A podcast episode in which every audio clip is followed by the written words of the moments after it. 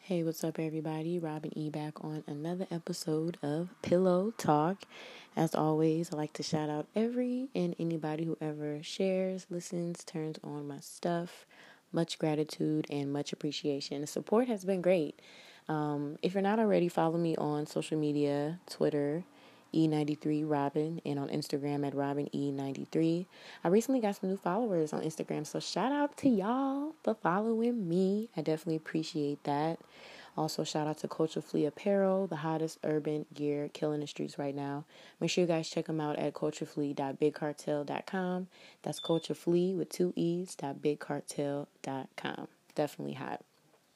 How y'all feeling? I am feeling great. Um, tired, but we here, we here, um, bringing you Blacklist episode two. So every week I kind of want to do a cap on news that's big in Black culture right now. And I think it's important for us to reflect on what's going on in our culture because we're so polluted with celebrity lives and looking on the internet about things that really don't pertain to what's actually happening in our real world. Today, I'm definitely going to get a little more serious than usual, and it's only because there's been a lot of little things, I think, that have uh, surfaced recently that people really aren't paying too much attention to, but are aware that's happening. Of course, we have the Louisiana Black church fires, which was a sign of terrorism, if you must say so. So I want to talk about that, and then the kind of idea of white terrorism that's kind of resurfaced again in America. And then the A C L U uh, issuing a Florida travel warning uh, for Black, brown people, and Latino people. This is something that's been kind of hushed under the rug, so we want to definitely get into that. And then lastly, the sudden spotlight on the reparations to black uh, blacks for slavery. So it's a lot. It's a lot that's been going on in the past couple of weeks in Black culture. And things are starting to come to a head, um, especially for the reparations. So I'm excited to get into that. In the last two weeks, um, three Black churches burned in southern Louisiana. Um, all three, I believe, were on March twenty-sixth on a Thursday. Um, there was a fourth fire uh, that happened on that following Sunday, but officials said they couldn't uh, identify whether or not that was connected to the other three fires. Again, um, another Black monument, you know, deteriorated and taken down by somebody who is just evil as hell. I followed the story, and I kind of sensed how the media, you know, initially wanted to sweep it under the rug, but since it had been three churches in the area, this was something the media could not uh, ignore.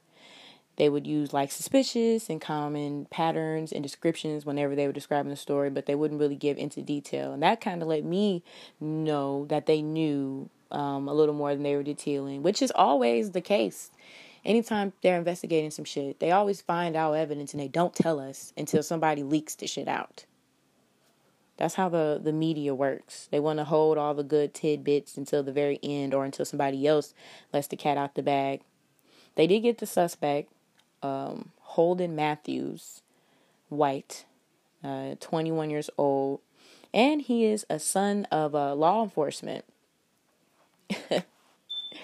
Oh, man. That's funny. You see how they do us? You see how they can just do shit like that and feel like because they're connected to enforcement that they're able to just live life or not fear the consequences truly because, of course, they're going to try to use mental illness, which in this case, they tried to say he was influenced by black metal music.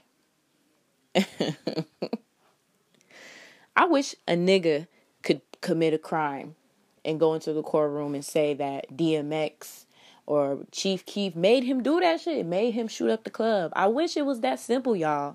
But this is the type of reasoning that white people use for doing crimes like this. This is a hate crime. Any any way you dissect it, anybody with any moral conscience would be able to see that this is a hate crime. He's also had a history of arson. and racial antics. Like, what the fuck? what, what? But of course, him having the law on his side and him having white privilege on his side, he's going to use mental illness as a way to cop out or to get, um, you know, a smaller sentence. White terrorism is an idea um, that I, I think we talk about briefly. But do y'all really understand what that shit is? It's, you know, this thought process of the majority, which is white, wreaking havoc on the people they are surrounded by, which is all minorities. We've all been dragged over here. But it's funny that there's always these images painted of Eastern or brown skin, you know, people being terrorists. But studies actually show that white supremacist groups carry out more violent attacks than any other domestic extremist group in the last sixteen years. forty-nine homicides and twenty-six known attacks by white supremacist groups were have been documented by the fucking F B I. So aside from the bombings, aside from these, you know, incidences where, um, you know, people attempt to carry packages, the Boston bombing, aside from these things, the majority of terrorism that happens in America comes from white terrorists. you know, um, it's sad. It's sad to promote um, a free land and free America when you're subjected to the possibility of being, you know, uh, mistreated and abused still in this modern day, you know, by the majority. It's real. And every time the white mass does an attack to the black person, that is a form of that hate crime. That is something rooted in our history, especially when it's something, you know, done by no connection prior to other than the fact that they're white and they're black. This guy um, had no connection to these churches. There's nobody that he knows that goes there. He doesn't live around the churches. What, you know what I'm saying? This was a planned attack. This was something that was premeditated. And the fact that he felt comfortable enough to say that the music made him do that shit just lets you know how comfortable white terrorism is in America. Trump is only resurfacing something that's already been rooted in our history. And now that he's president and he's promoting this type of white power, which initially, in a sense, is kind of like a white terrorism thing. It's only, you know, giving people who have already these bad thoughts more ammo to just go out here and do shit like that. God forbid somebody died in those fires, like the fires in the past. I mean, it's just like, you know... They can just do shit like this and, and no real repercussions are going to happen. So he's been arrested and they've only charged him with what's uh, simple arson. Like I said, he hasn't even got charged with a hate crime, um, malicious intent, or any of the other things that really go along with shit like that. Because again, if he was a nigga, they would hit him with all types of shit. But um, it's sad. It's a sad situation. There's also a social justice center that was in Tennessee that also was set on fire. And there was a white symbol power that was found uh, spray painted on the main office door. And then this happened on April second. So not even a month after the previous bombings, um, this was also uh, a bombing that happened.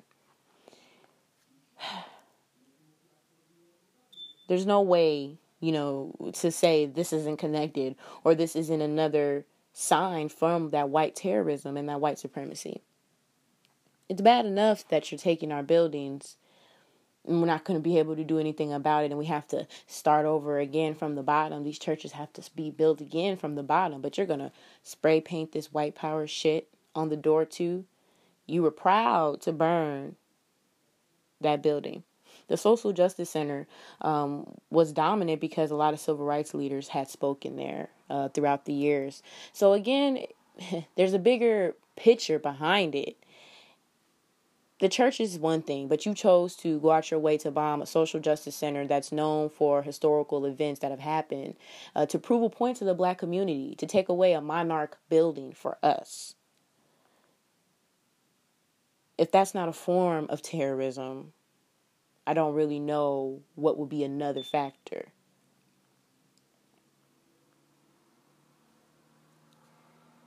There's also the massacre of, um, you know, fifty children and adults that happened in New Zealand. Um, and that was predominantly of Muslim victims killed by um, Harrison Tarrant, uh, a white man. And, I mean, it has his identity hasn't been released um, for the sake of his safety. In pictures of him in the court, they've blurred his face out.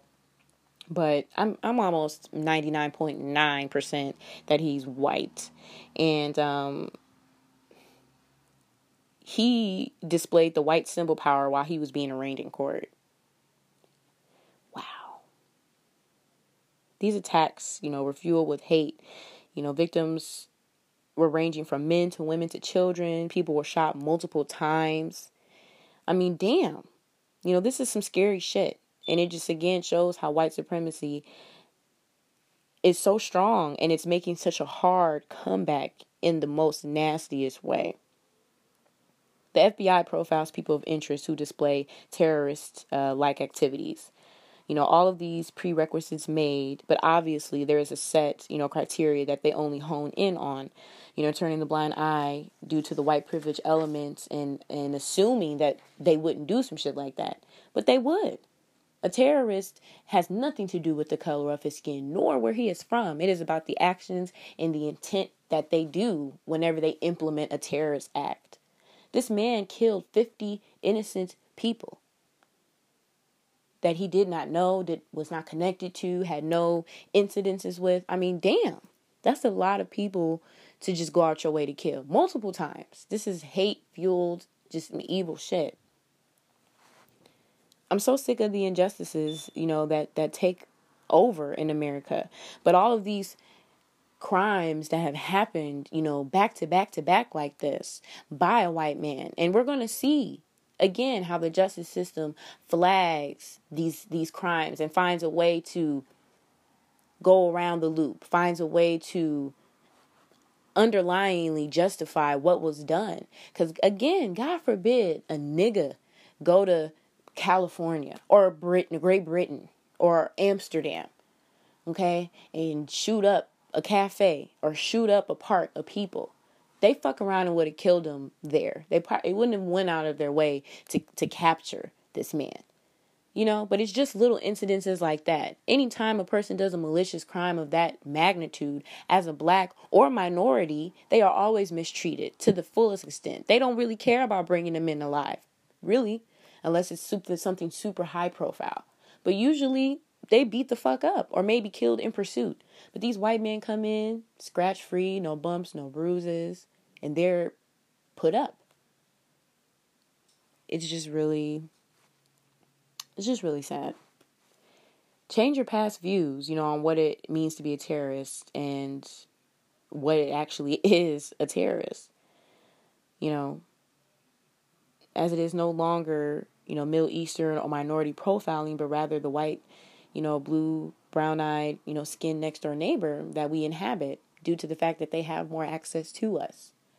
I think that these were acts of, you know, white terrorism in the most simplest sense. And I think that we need to examine uh, these instances more and make sure that the public doesn't forget about what happened. Moving on. So the A C L U traveling ban, this was something that caught my eye a while ago. I had saw an article about it a while ago.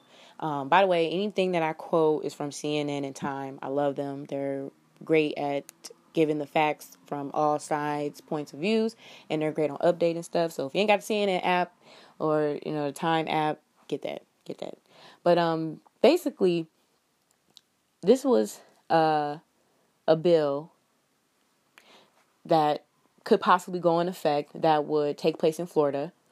Um, civil rights leaders and immigrants um, and just people that live in the area were actually telling more people about it. I haven't seen anything major about this in the news for a while. Recently, it started coming up more, but this is something that was actually like brought up initially like a couple months ago. It's really crazy to think we're living in a whole new time zone and that there's still shit like this that's that's being okayed by our fucking government. Like, what the fuck? So, if passed, Bill S B one sixty-eight and H B five twenty-seven, or the anti-sanctuary bills, would require local governments to enforce federal immigration law. And then the cities would include Fort Lauderdale, West Palm Beach, Key West, all predominantly black or other populated areas. Nine other states, okay, nine other states, including Tennessee and Missouri, have already passed this bill. And then this was proposed um, by Senator Joe Gruters. Gruters. So basically, this bill would allow racial profiling. Okay, this would allow an officer to stop you due to the fact that you look like you don't belong here.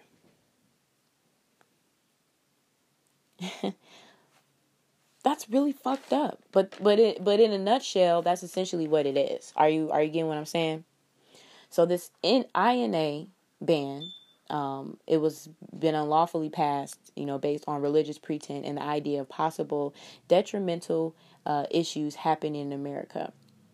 The Supreme Court, okay, the Supreme Court passed this racist ass law on the idea that immigrants could cause um, harm if allowed into America. Again, what is your definition of a terrorist? Like, you're saying that you're going to prohibit a person from entering America, or you're going to stop them on the street, stop them in the store, um, demand that they give you their identification, demand that they give you some type of proof showing that they're legal. The No Ban Act, um, if passed, would prohibit racial profiling. So this is something that is going into effect that could possibly stop this. Um, so it would, you know, also eliminate any more of uh, this type of profiling or these types of bills to even be drafted and put into fucking motion. Um, this is important, you know, because blacks have endured the same type of injustices and profiling. You know, there was, a, of course, a point in time back in slavery when we had to have our papers out to show who our owner was whenever we were traveling, or to show who we belonged to, to verify we weren't no free niggas. But the fact that this is something that was passed, the fact that this was something people want to implement, is really fucked up. And it's taking a person's freedom, their personal right, their sense of security uh, away from them due to the way that they were born into this world. The shit is deep, you know? It's really, really fucking deep. This is America. To top everything off, um, I don't really know how it can really, you know, be changed. I mean, the fact that nine other states have already passed it is just uh, ridiculous to me. But the racist intent behind it is just is just deep. So um, it's just crazy. I'm just sitting here just thinking about it, because it's just like, it's a costly expense too. At that, I mean, they would have to pay law enforcement's extra, you know, to do an extra sweep. Um, it's just too much. But the malicious intent is deeper than the surface. So the anti-immigration movement was created by a white naturalist, uh, white terrorist. No, I'm just kidding. Um, but the anti-immigration movement was made like during like the nineteen seventies.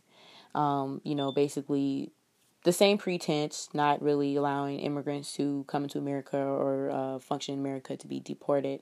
But this group called FAIR, uh, funded in nineteen seventy-nine, believed strongly in like anti-immigration laws. Um, and it's one of the main supporters and, you know, like backers for the travel ban. And in the Florida State Senate, Joe Gruters or Gruters, whatever the fuck his name is, that is implementing the bill, you know, is openly com- conversing with these people who are for anti-immigration in the first place. So it's just like, you know, not only, you know, are we aware of this racial divided culture, you know, we're trying to pass laws allowing the same racial divide. We're, you know, conversing with people uh, that have all these racist, malicious intent. I mean, it's just really fucked up. But if passed, this is something that will go into effect into all of those cities in the Florida area. So if you don't know, I suggest you get acquainted, especially if you're living in the Florida area and you are a person of brown colored descent.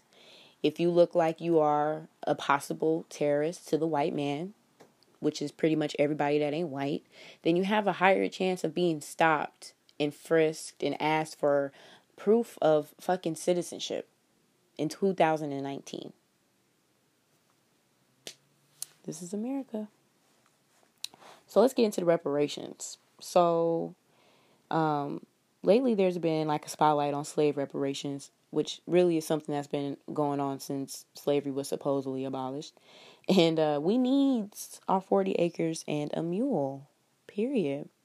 Slave reparations have always been, you know, a hidden topic, but we never really knew how to address it, how to go about it, how to get everybody paid. You know, the uh, the initial intent stems from the upcoming twenty twenty presidential election. So a lot of Uh, politicians are promoting it again, trying to draft a legislation for a slavery com- uh, commission. It's just been a hot topic right now, and everybody's kind of using it right now to kind of get on with the with the election. So, I mean, even though the intent is kind of shitty initially, it's good to hear it being brought up again and to hear it um, really being explained in depth and seeing what people are really trying to do or what they think um, can be done. The transatlantic, uh, transatlantic slave, um, slave trade, you know, and slavery was one of the most malicious crimes that ever happened in America. And it's hard to really define what's due after being, you know, endured like that for so long. So, um, you know, new proposals, um, which to include, you know, decades of legal segregation, discrimination against African Americans in employment, in housing, in health, education. I mean, to pay it back initially in money, America would starve indefinitely if all these reparations were to be set. So a bill was proposed from Senator Cory Booker, which would aim at reviewing slavery um, and the discrimination and basically measuring how much uh, America profited from it and seeing how that can be magnified into money and how it can be distributed amongst everybody in the world without America basically going into debt. So it's a thoughtful gesture, um, but it's really lacking purpose to me, um, in honesty. How exactly can, again, you measure, you know, or rank a crime uh, such heinous as slave, slave trade?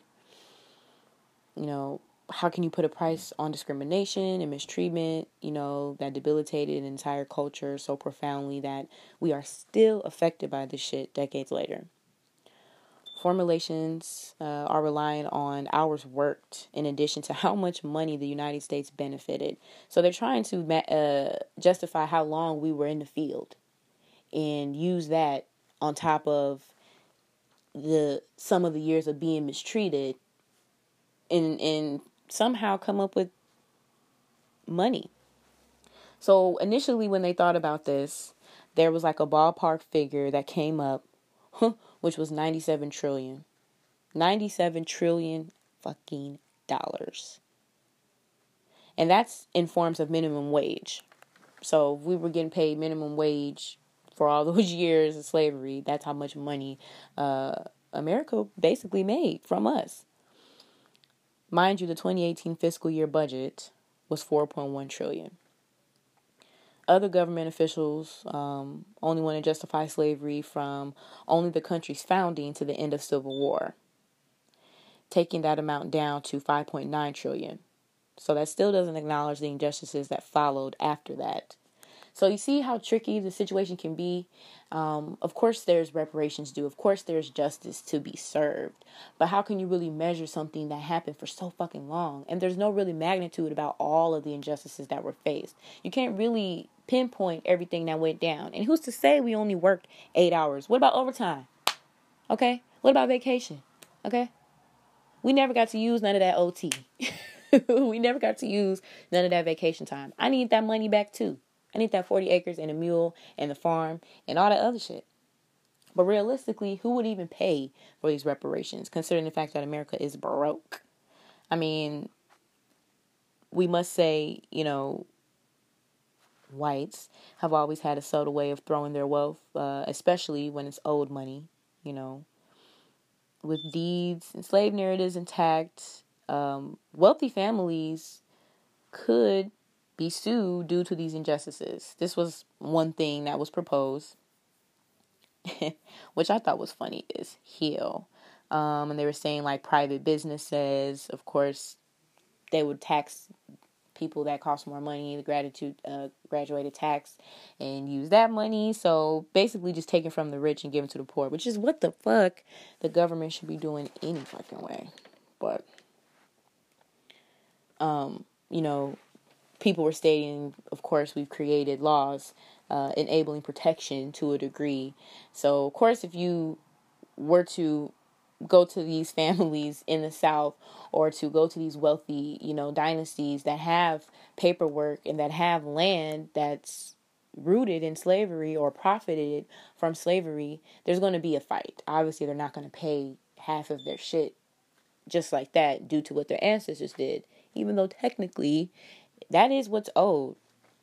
So, I mean, these are just the injustices that we face right here, you know, in our own backyard. And I don't really know how, um,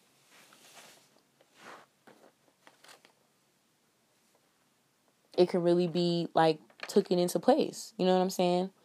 Like, I guess there's different ways, you know, reparations can be owed.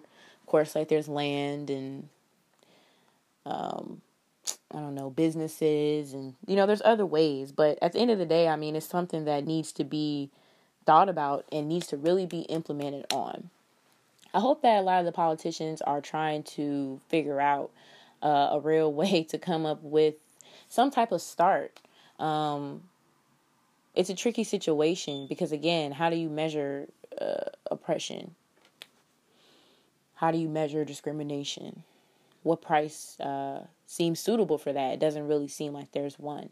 But it is something that's owed, and it's something that's done um, due for America, especially the fact that slaves and black people and Africans, um, you know, minorities, we helped build the foundation. It's crazy. It's crazy, crazy, crazy. That's a lot. So that's pretty much the main things that have been going on um, in black culture. You know, the church bombings are just another act of white terrorism, which has plagued us for decades. This travel ban, again, is another act stemming from white terrorism in the form of white supremacy, you know, white power. These comments on reparations are thoughtful, um, you know, and positive, but only mentioned due to the white or other electives using it. I don't really see any black electives in power ever mention reparations or how plans can be implemented. So it sucks that it takes a white man to open his mouth to get something started. But if that's going to be the way for us to get our foot in the door, then we got to take that.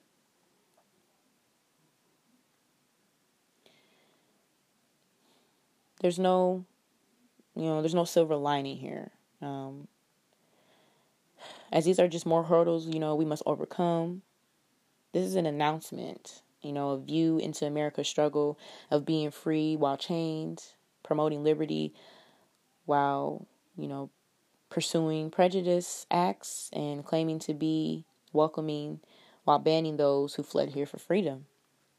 Take this in, you know, and, and digest it, understand it. You know, what can you do to change your America, or what can you do to implement new things? I think it's important that we sit back and realize what's going on and how it affects us. I'm just one person, but if I can influence another person, and then they influence ten more people, and they influence twenty more people, you know, they are scared of us. They are fearful of what we can do because we are so damn resilient. We have survived the test of time, and we have made it through slavery, and we are here. We are born for the fight. But it takes more than just one. It takes more than just ten. It takes more than just twenty. Take a day, you know, to read about things that are going on in your community, things that are going on for your culture, and you'd be surprised at what you could do to change it, or how you can influence someone else who may have not even known that that shit was going on. I'm not a racist. And I always have to throw that out there because I don't want anybody to think I'm a racist. Racist is somebody that doesn't like someone purely, solely based on their race, on their ethnicity. I have no problem associating with the white person. I have no problem being around a white person. I like white people. Y'all cool. Don't get me wrong. But if you're not black, you can never understand what it means to be black. And you can never understand how it feels to understand injustices that have happened to minorities because of your history. This is America. As always, I like to end with the quote because I'm extra as hell. Black power is giving power to people who have not had power to determine their own destiny. Huey Newton. Thank you guys so much for tuning in with me here on Blacklist episode two. This is Robin E. on Pillow Talk. Thank you so much for listening.